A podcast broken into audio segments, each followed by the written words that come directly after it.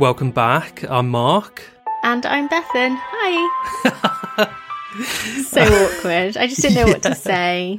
Um, in part one, uh, which hopefully you've just listened to. If you've not listened to it, what on earth are you doing? You need to go straight back, listen to that before you listen to part two. Uh, so in part one, uh, Beck- Bethan talked about Becky. Bethan.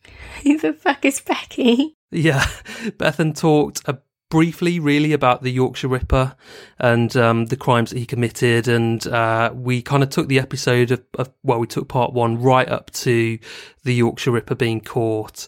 And um, part two is really focusing on Wearside Jack, the hoaxer that derailed the police's investigation so much. That and also their own complete fucking ineptitude. Yes. So the author of the letters was nicknamed Wearside Jack due to his accent, and the police were now faced with the possibility that as well as being a hoaxer, he could be a killer too because the murder of Joan Harrison was still at large. The police needed to begin a new investigation into this hoaxer. Once it was known that Wearside Jack was not the Yorkshire Ripper, a lot of the criteria used for eliminating a suspect was no longer valid. Alibis and opportunities to commit the murders were no longer important eliminating factors the age factor, born between 1924 and 1959, and even physical ability to commit murder were also no longer valid points of elimination. Only voice, handwriting, and B blood group secretor evidence were still valid, but obviously these could have been disguised or at least an attempt made to disguise them. So, the Department of Linguistics and Phonetics at Glasgow University found that Wearside Jack suffered two speech defects, one being a distinctive pronunciation of the letter S, and the other being a hidden stammer, so he had most likely undergone speech therapy training. The police approached every speech therapist in the north of England, but most couldn't help based on the grounds of medical ethics. Even though this was a crime? Yeah. So I find that weird because I've heard that before. I think if you went to someone and you said, We have evidence that your client or patient, this person has done this for this reason, I think at that point you would have to give them information. But if it's just a very vague thing and you have had no suspicions, I don't think you're expected to. That does make sense, actually. And I suppose in order for the police to get a warrant, they've got to have quite a lot of evidence already or really solid grounds for suspicion, which they wouldn't necessarily have had. This was more like a speculative inquiry, wasn't it? Yeah. And you're potentially asking someone to give you the names and information of tens or hundreds of their clients and patients. I think that's a big deal. So, yeah. And we know that the police force would not have coped with thousands of names being thrown into the ring, no. The press published theories galore about the true identity of Wearside Jack. So suggestions were that he was Peter Sutcliffe's accomplice. There were also thoughts that he could have been a police officer. There was an investigation started at the beginning of 1999, which was led by Patrick Lavelle and the Sunderland Echo newspaper. This investigation lasted six months and culminated in June 1999 with newspaper articles in the paper, the release of a book, and a 30 minute television documentary called The Hoaxer.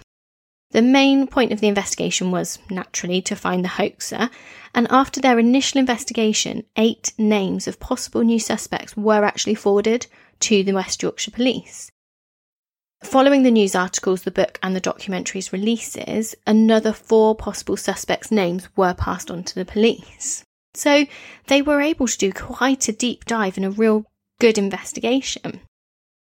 But in September 1999, West Yorkshire Police announced that they would not reopen this inquiry into Wearside Jack. A police spokesman said, after much consideration, it has been decided that there will be no further action by the force into following up the names provided as to the possible identity of the hoaxer. But they were given more hints and prompted to continue as the years passed by. On February the 11th in the year 2000, the Lancashire Evening Post reported on a letter handed over to Preston Police, which claimed a man named John should be investigated. So he was described as living in the Avenham area at the time of the killing. He frequented the Brunswick Arms Hotel. He drove a big blue van, had loads of tools, which suggested he was possibly a manual worker. And the letter said that he would sleep in his van. He had a chest con- condition and that he might have strong connections to both Preston and Manchester. So there was no suggestion that the man had links to Wearside or the Northeast. They didn't say that he was specifically the killer of Joan Harrison, but that the police should look into him and that they didn't think it was a hoax. Loads of people came forward about this potential John. Some more information was that he was attractive with long brown curly hair, blue eyes, and wore jeans. But it was also stated he had a gap in the front in his front teeth, and we mentioned the gap in the front teeth in part one. The reason that this was quite a big thing with the Yorkshire Ripper case is that Sutcliffe had bitten some of his victims and they had a cast made of his teeth and basically checked imprints of other people or suspects' teeth against this cast. So it's almost as if they're starting to kind of get things quite crossed over with this. Does the guy who wrote the letters need to have had a van? Well, no, because he's not the Yorkshire Yeah. Ripper. Yet, unless they were very much kind of looking to see if he was responsible for that other murder. And this is it. They were, they still would have had to have looked into the other murder and potentially murders because Peter Sutcliffe didn't necessarily kill everybody. So, yeah, So he, as far as the police were concerned, uh, Wearside Jack could have been responsible for Joan Harrison's murder, exactly. Yeah. and that's where his fascination came from. And then Peter Sutcliffe almost took over from where he left off, and that's why he got obsessed with him and started taunting the police. So there, there were there were real connections there. I, I think I can see yeah, it. potentially, definitely. And the police continued to investigate, and in May 2000, it was reported that Detective Superintendent Graham Gooch, one of Lancashire's top detectives, would be re examining the unsolved case and would look at relaunching the investigation into the murder of Joan Harrison. He would be carrying out a full scale review of evidence, and if he determined that there were substantial new leads, he could order an incident room and a new investigation started. The Sunderland Echo investigation had gathered handwriting in sealed envelopes from two of the suspects. The sealed envelopes were the forensic evidence given to Preston Police to build a DNA profile to be compared against the profile of the murderer of Joan Harrison. But the police didn't look into this any further. Of five suspects, one was considered by the Sunderland Echo investigation to be a potential prime suspect. So he was a former soldier linked to Wearside and potentially the murderer of Joan Harrison in 10 out of 12 ways. He apparently sounded like the voice, had a lisp, he had the same blood group as the hoaxer, and the J in the Jack the Ripper hoax signature appeared identical to the suspect's J in his first name. So the Sunderland investigation team even travelled to his home and attempted, but unfortunately failed, to record his voice at his front door and over the phone. So they were really going hard on this guy, this former soldier. They really thought he was prime suspect. But again, if you think of planning a murder and getting away with it, that is um, that would be very much in the capability of a soldier. Yeah. Do you know what I mean? Like they're trained to Yeah. work and think in a particular way. They're very smart. Um, so, so I suppose maybe that was just an added uh, characteristic that that sent them down his path. Yeah, potentially. And in June 2001, there was a television programme called Real Crime The Hunt for Wearside Jack, which went through various theories, gave updates as they could on these, and it discussed the continuing investigations. And they also did this revolutionary thing where they digitally aged the tape voice in an attempt to make it sound like it might do at that time. It was the first time that this had ever been tried, which I thought was amazing. That is because we've seen photo fits and photos of people like Madeleine McCann, for example. We've seen new photo fits produced where they've aged her from a real photo uh, to show us what she would look like now. But yeah, I've never heard of uh, experts managing to to do it with voices. That is really really interesting. Yeah, so it was almost, what would it have been, like 20 years afterwards? So they kind of like, here's how it would have sounded 20 years later. And the case remained in the press and on the TV. It was mentioned every couple of years, and the people investigating just didn't want to give up looking into it. And whilst the police were not, I guess, officially hunting the hoaxer, they obviously couldn't ignore when evidence was just placed in their lap. And one such piece of evidence was DNA taken from a man who was arrested for being drunk and disorderly in 2001. His DNA had been matched to the DNA from the seal on the envelope of one of the letters that had been licked. Detective Chief Superintendent Chris Gregg, who worked on some of the Ripper murders as a young officer, established the West Yorkshire Forces Homicide and Major Inquiry Team in 2004, and he decided to include this in a re examination of cold cases. The letters were nowhere to be found. The envelopes have been reporting missing as far back as 1999. Oh, why am I not surprised? I know. So they were first noticed as missing in 1999 when a request for them to test for DNA was made um, during the making of a documentary called Manhunt The Search for the Yorkshire Ripper. The original hoax letters and cassette tape had also gone missing. But luckily, with Superintendent Gregg requesting that these were found, someone did manage to dig them out and he was able to start getting comparisons set up again in 2004. Wow. On October the 15th, 2005, it was reported that a suspect had been arrested, and a West Yorkshire police spokesman stated Officers from West Yorkshire this afternoon travelled to the Sunderland area where they arrested a 49 year old local man on suspicion of attempting to pervert the course of justice. This relates to the hoax letters and tape that were sent to the police during the Yorkshire Ripper murder investigation. He is currently being transported to a West Yorkshire police station for interview. And the fact that the guy was a 49 year old man meant that he would have been in his early 20s at the time of sending the first letter back in March 1978. I'd like to take a moment to tell you about one of this week's sponsors, the suspect was John Humble. His DNA was actually taken in 2001 after an arrest for being drunk and disorderly, but it was not until 2005 that the samples were matched. There isn't a lot reported about Humble online. Apparently, he had good grades at school, though, and he gained a few qualifications before leaving school, but he never really went on to do much. He had limited periods of employment, which included a bricklaying apprenticeship for three years, six months in a hospital laundry, and a short period spent working as a security guard. He had a conviction for burglary and theft in 1973, and then for assaulting a police officer in 1975. He had kicked an off duty policeman in the head at Sunderland's Locarno Ballroom. In 1990, after a six weeks relationship, Humble married a woman with two children. In the early years of the marriage, he was said to be a good stepfather for her children, but he soon became abusive to her, and he was then convicted of common assault, which led to the couple's separation around 1999. At that point, he returned to the Ford estate to live with his brother, and he lived there with him from 2002 onwards. Described as an unemployed labourer at the time of his arrest in 2005, Humble and his brother that he lived with were so drunk that the police were required to wait almost a day before he could be interviewed, and he was in shock when he was revived, being told, You're now in police custody. God, can you imagine that? One, can you imagine kind of coming round from a drunken stupor, realizing that it wasn't a dream, you've been arrested, and you're going to be interviewed, like the shock of it. Um, but being that drunk that it takes 24 hours to kind of um, have make any sense of anything. That that was like you, Bethan, before you had Bella. Oh my god! I knew something was going to. Bethan would come into work, and I'd have to rearrange any ah. any meetings for her for twenty four hours time, just so she could sober up. Shut up, Mark. Just fuck off, Mark. you know, actually, to be honest, I, you you were always well behaved, but we weren't all, were we? I can think of one person who perhaps was not well behaved, but we won't mention their no, name. No, no, definitely not. Not for legal reasons.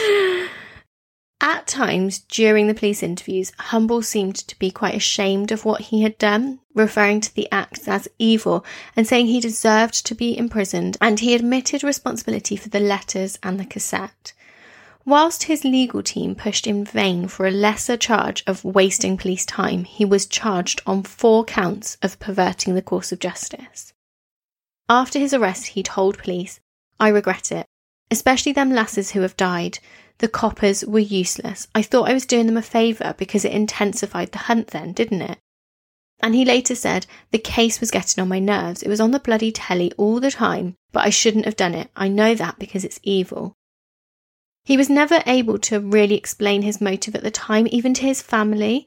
He told the police he was probably drunk when he posted the letters and the tape, and that he had become fascinated with the 19th century murderer known as Jack the Ripper. When he was interviewed after his arrest in October 2005 and asked why he'd sent the hoaxes, he replied, I was getting bored and on the dole, and I was probably drunk when I wrote them. The inquiry was getting on my nerves, it was always on the telly, so I thought I'd boost it up a bit. And he stated, I didn't expect it to turn out like it did. I panicked when all the coppers were all over Castletown. And said of the letters, I changed the handwriting a bit, and made it slant just to disguise it, and I sent the letter to the Mirror for the publicity and notoriety for me, but I didn't want to get caught. And he also stated, I did have respect for George Oldfield, but you could see him getting older by the day. He had all that worry on his back. And he also said, I didn't realise at the time what a serious thing it was. I think I deserve to go to jail for it, writing those letters. I think I deserve to go to jail for at least two years. So he'd kind of decided to do it just to try and almost like push the police to work harder. And in his drunken state, he had some sort of logic there. But then it just went too far. Yeah, I mean that's what he says. We don't we don't know that's definitely um, the truth, but I, I, feel that it actually is. I do think that um, maybe there were there were motives around progressing the investigation in the right way, and it just went completely off track. And and what started out as a small hoax that he thought probably wouldn't gain any traction then just snowballed and got out of control. And I know it sounds like I'm sticking up for him. I'm really not because what he did is appalling, but there is a tiny bit of sympathy from me that maybe he just didn't quite realize the repercussions his actions would have. Yeah, and I completely agree with you. I think that what he's saying here is true and when he talks about having some respect for George Oldfield, he he must. I think he did, and I will go on to in a bit more detail about some of the other things behind what he did. But I genuinely think he thought he was doing something that was going to help, or at least almost embarrass the police a little bit. Like you still haven't caught me. Do your job better. So yeah, because a lot a lot of it was a lot of his letters and the tape recordings were taunting the police and I suppose you could see them from the angle that that, that would potentially encourage the police to do a better job and to find the Yorkshire Ripper. Um, and I, I, also think it's quite interesting that he says, "Yeah, I deserve to go to jail for this." Um, I know his name's humble, but there is there is um, a level of humility there that he kind of totally accepts that what he did was wrong, and even though that wasn't necessarily his intention, he understands that the consequences of his actions were so severe that he needs to be punished for it, and he is absolutely almost wanting to cleanse his own conscience and guilt by being punished. He's asking for it, isn't he? Yeah, exactly. So people have since kind of tried to determine what prompted him to write these letters. So he was apparently motivated by a wish for notoriety. He had a hatred of the police and a fixation on the Jack the Ripper Whitechapel murders in late 19th century London. So his preoccupation with these murders or the Jack the Ripper case um, really influenced the writing of the hoax letters. So, not just that he signed off as Jack the Ripper, but some passages in his letters were paraphrased from those 19th century letters. And he had been imprisoned for three months in a young offenders institution for assaulting that off duty police officer. Humble's sister has said that she believes his experiences there provoked a real hatred of the police. So, incarcerated at the County Durham Detention Centre, Medomsley, in 1975, after his probation officer informed he'd only get a fine, Humble was given numerous beatings. And years later, an inquiry found that the most prolific sex predator since Jimmy Savile had been working there at the time the centre's cook, Neville Husband, who abused at least 300 vulnerable young men during the wider scandal of assaults lasting from the 1960s to the closure of the centre in 1988. During his reign of terror, over 1,600 offenders, aged from between 17 to 21, were victims of physical or sexual assault and even torture. Humble's sister said that he told her he had been abused there, and she told the press John wanted to get his own back for what he felt the police did to him, but he went about it completely the wrong way, and she admitted her brother went too far when he made that hoax tape. That is that's pretty damning for me. I think that i think that really is his true motivation for for doing what he did what because yeah you know he, he'd obviously committed a crime in 1975 he'd kicked that policeman which he absolutely should not have done he believed he was going to get a fine but ended up going to prison and then was subsequently possibly quite horrifically sexually assaulted and abused by that guy in prison. And yeah, he would have absolutely blamed, he would have blamed the officer that he assaulted because that officer was off duty. So he wouldn't have known that he was a police officer, presumably. And because he was a police officer, uh, the, the CPS would have come down on him and that's why he would have gone to prison. So I, I totally get this. I get that he would have blamed the police officer that he actually attacked and then also the force for prosecuting him or encouraging the CPS's prosecution of him. And then all, all subsequent things that happened to him in prison, he would have laid the blame firmly at the police's door. So that's really interesting. That's some summarizes for me his true motivation in all of this. Yeah, I really think so. And she, he was never completely open about what had happened to him, but he said he had been abused there. And so his sister has said, you know, whatever happened to him, that was his motivation. But he did go too far. Totally went too far. But again, there is a there is a small amount of me that um, has some empathy for him with regard yeah. to what would have happened to him in prison in the seventies. Um, and, and just, he's just one of those that lived on the fringes of society, did a bricklaying apprenticeship, worked as a builder for a bit, but on the whole was unemployed with no purpose in life and uh, obliterating his senses through alcohol. And because probably he'd been horrifically assaulted in prison and was trying to bury that. So I don't know if I'm getting too deep into it, but I genuinely do feel a level of, of sympathy and empathy for him. Yeah, he was remanded on the 20th of October 2005. Um, he confirmed his name, date of birth, and residence, and there was no plea entered by the defendant.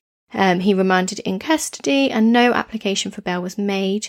He was then tried at Leeds Crown Court on the 9th of January 2006, initially pleading not guilty, but he admitted to being Wearside Jack on the 23rd of February, and on the 20th of March 2006, he changed his plea to guilty on four counts of perverting the course of justice.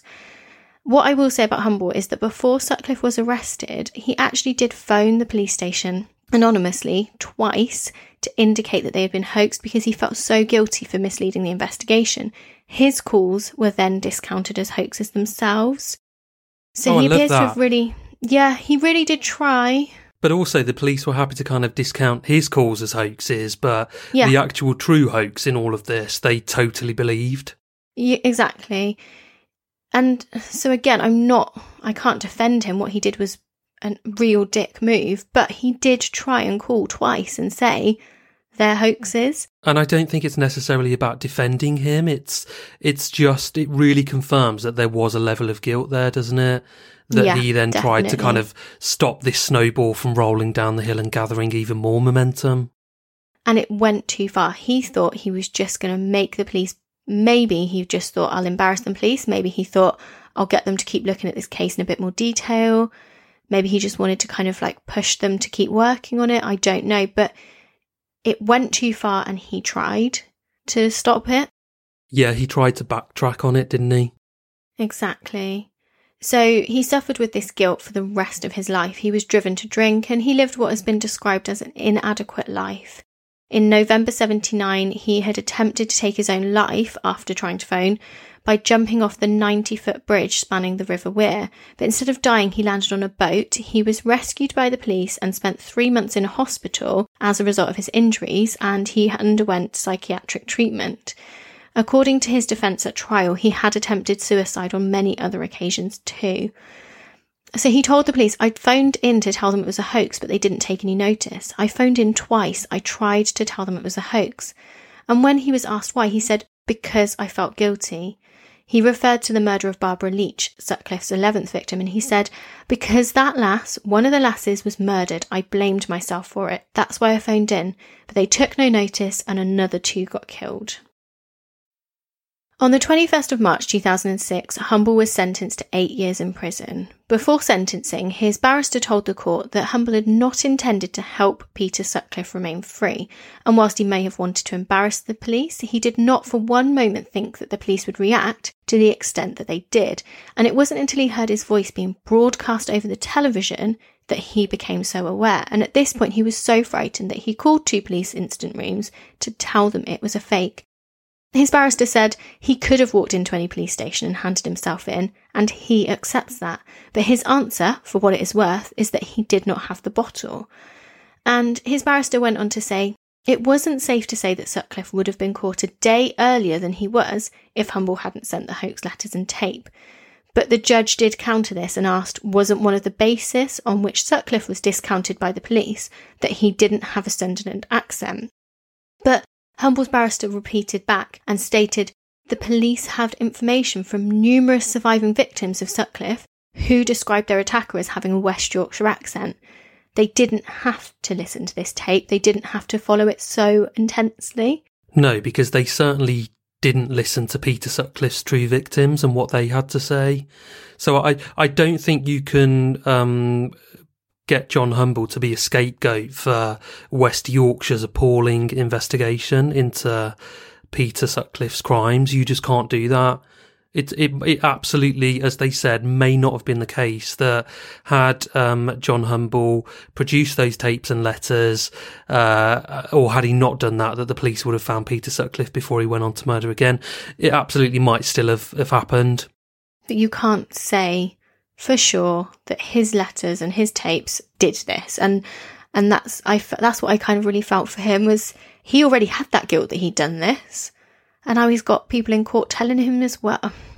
The the only interesting thing from from what you've just gone through there is his barrister saying he could have actually gone into a police station. So rather than just phoning and saying those letters and the tape recordings are a hoax, he could have actually backed that up and said it was me that did them.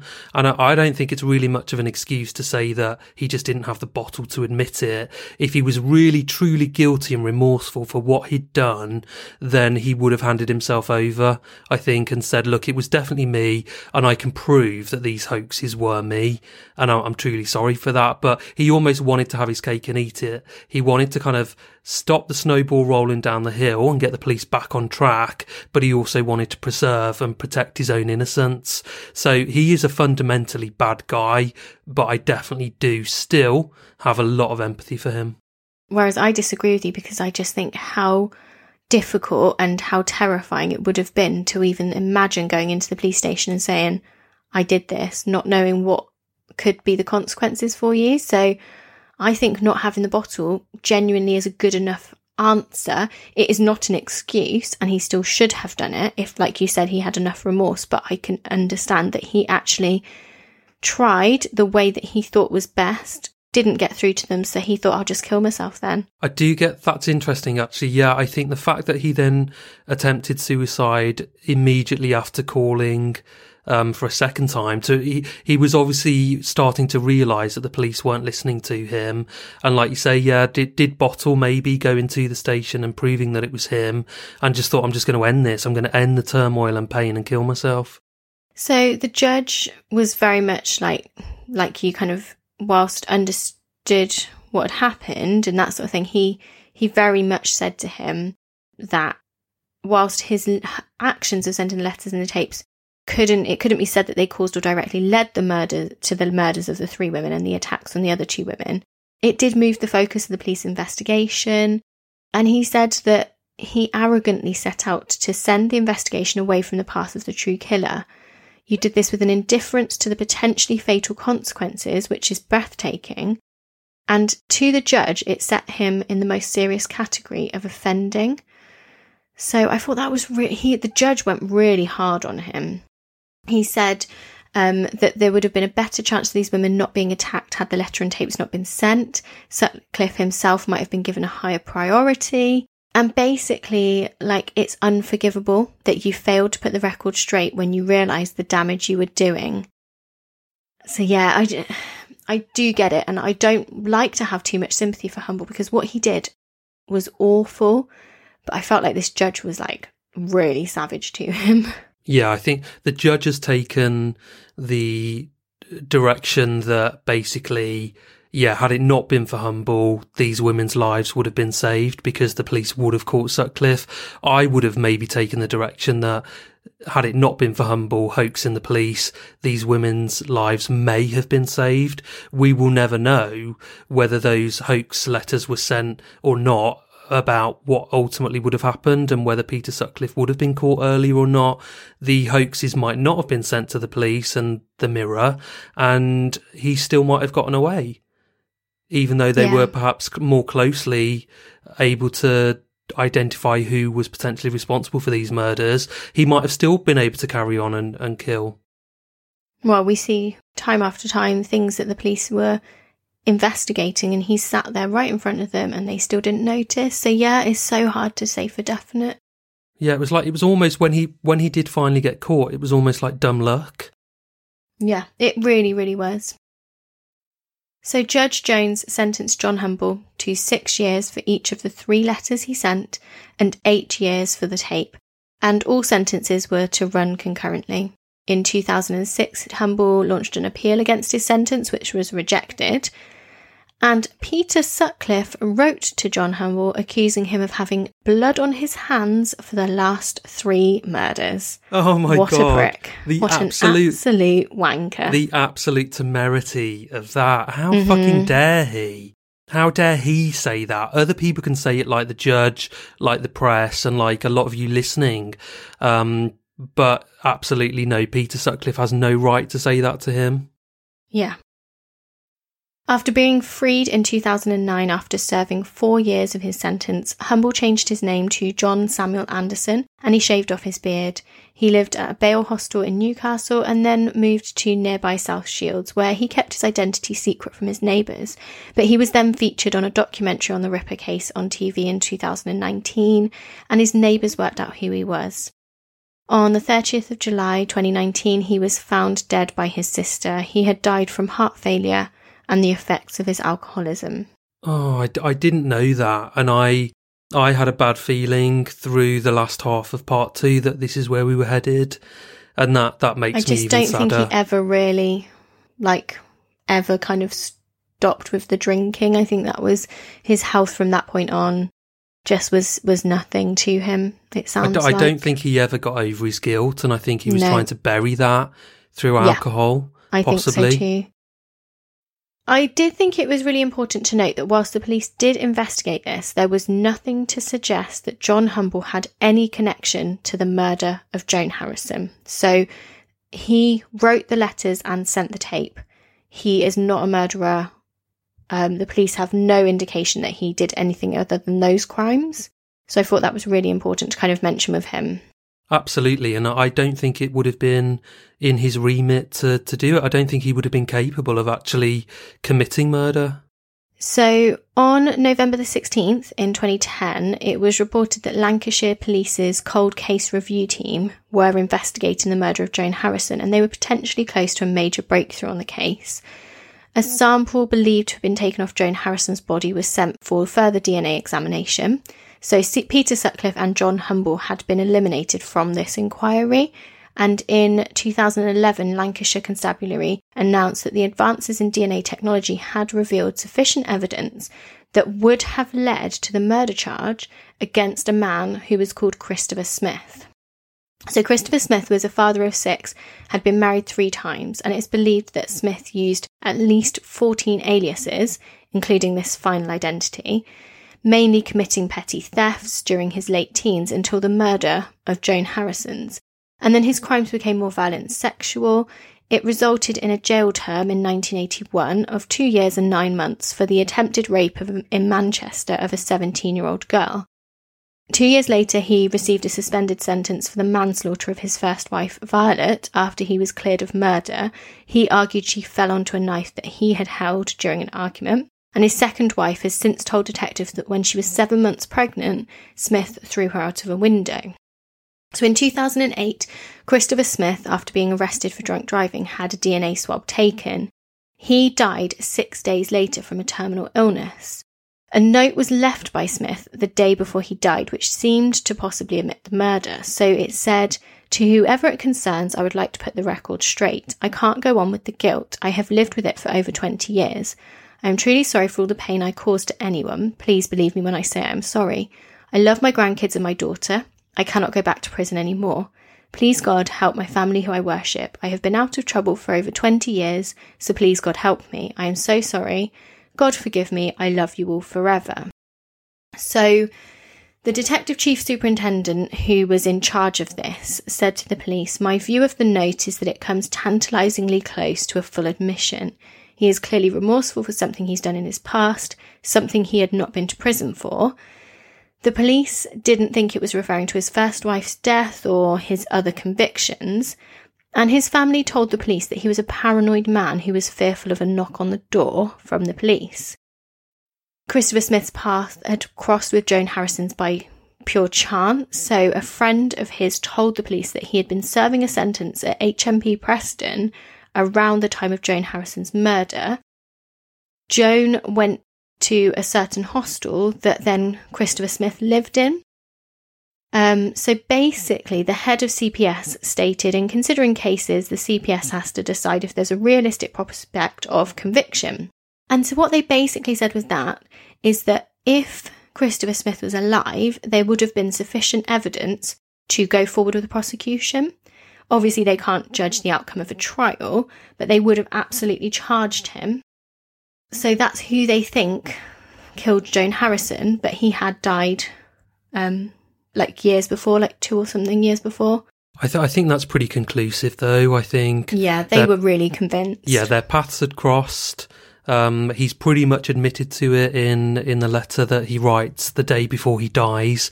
It's like a classic deathbed confession, and yeah. the CPS would have pr- progressed that case to court.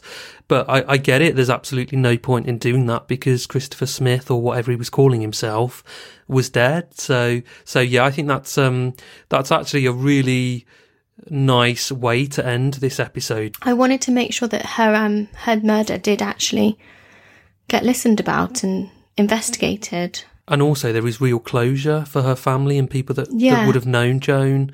Um, we we know who killed her, and also we know that wasn't Peter Sutcliffe. We know that it wasn't Humble. And I think that was important for me because he wasn't a murderer. What he did was a like really really shitty thing, and absolutely was a criminal. But he wasn't a murderer. So it's um yeah it's it really is taken. Part two took me on a a different emotional path that I than I thought it would take me on because I really ended up feeling for Humble and uh, I could really palpably feel the remorse that he felt.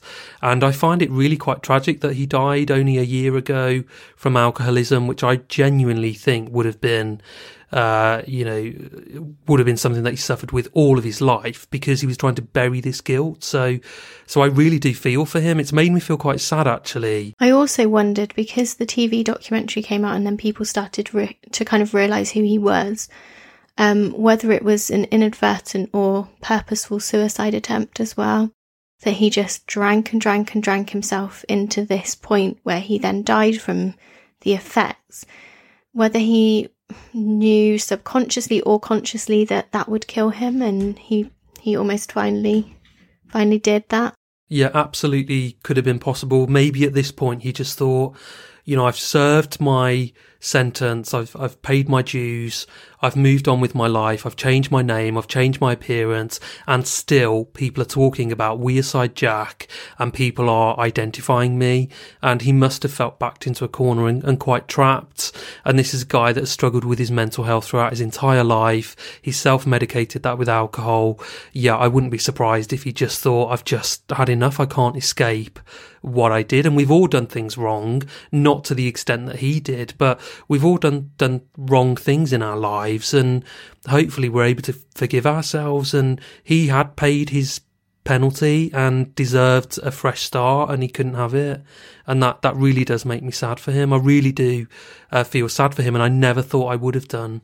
Well there we go. Um, let us know your thoughts guys. Let us know what your kind of thoughts at the end of this are and how you feel about everything.